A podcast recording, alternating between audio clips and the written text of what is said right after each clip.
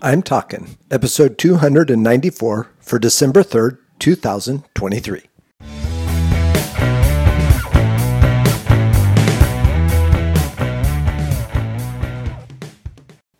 This is Joel from the I'm Talkin' Microcast, where I share my thoughts on a topic that has piqued my interest this past week. This week, we're talking label. If you're old like me, you remember the commercial that says, if it says Libby, Libby, Libby on the label, label, label, you will like it, like it, like it on the table, table, table. And it just brings to mind the fact that a label means something, and yet many times we don't like what the world does to us when they put a label on us. At one, in one hand, the world loves to use a label, and they want people to fit into categories, and they want to label this group of people as this, usually some form of alphabet or or some short term of words, um, whatever it may be. I'm not going to put them in your head because I, I think you probably know what I'm talking about.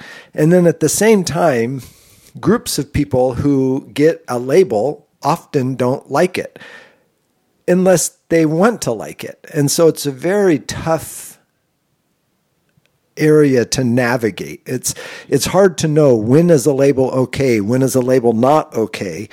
And many use a label to close off others from their group or to offer the fact that people are closed-minded because they label people as certain things. And people want the ability or the right to say, this isn't a label, this is just who I am. And it's kind of weird because they want it both ways. And I think the saying goes, you can't have your cake and eat it too. And therein lies the challenge for those of us who call ourselves Christians. If you publicly profess Uh, sorry, publicly profess the name of Jesus Christ, then you are going to wear a label. That is just the way the world sees the evangelical Christians. They see you as closed-minded. I should say us because I am in that group.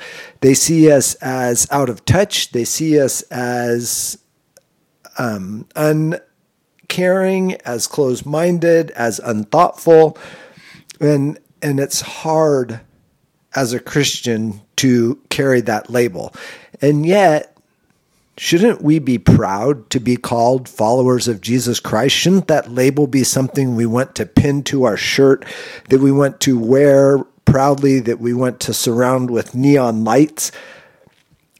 Because that is who we are. Now, what people think about that label is maybe not up to us except for how we act. So what do we do?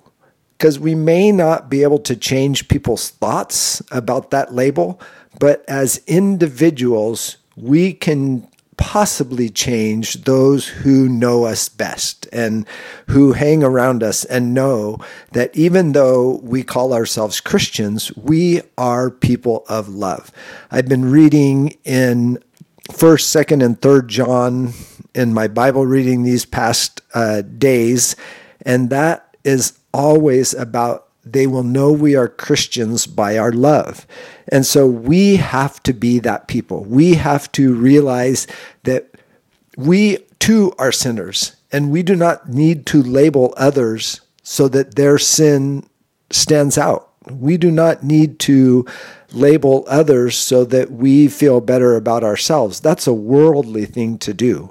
We need to wear the label of followers of Jesus Christ proudly, and then we need to love, we need to show grace, and we need to let others who have been labeled by the world that they mean something to us. We don't have to agree with them, but they are people that Jesus loves as well.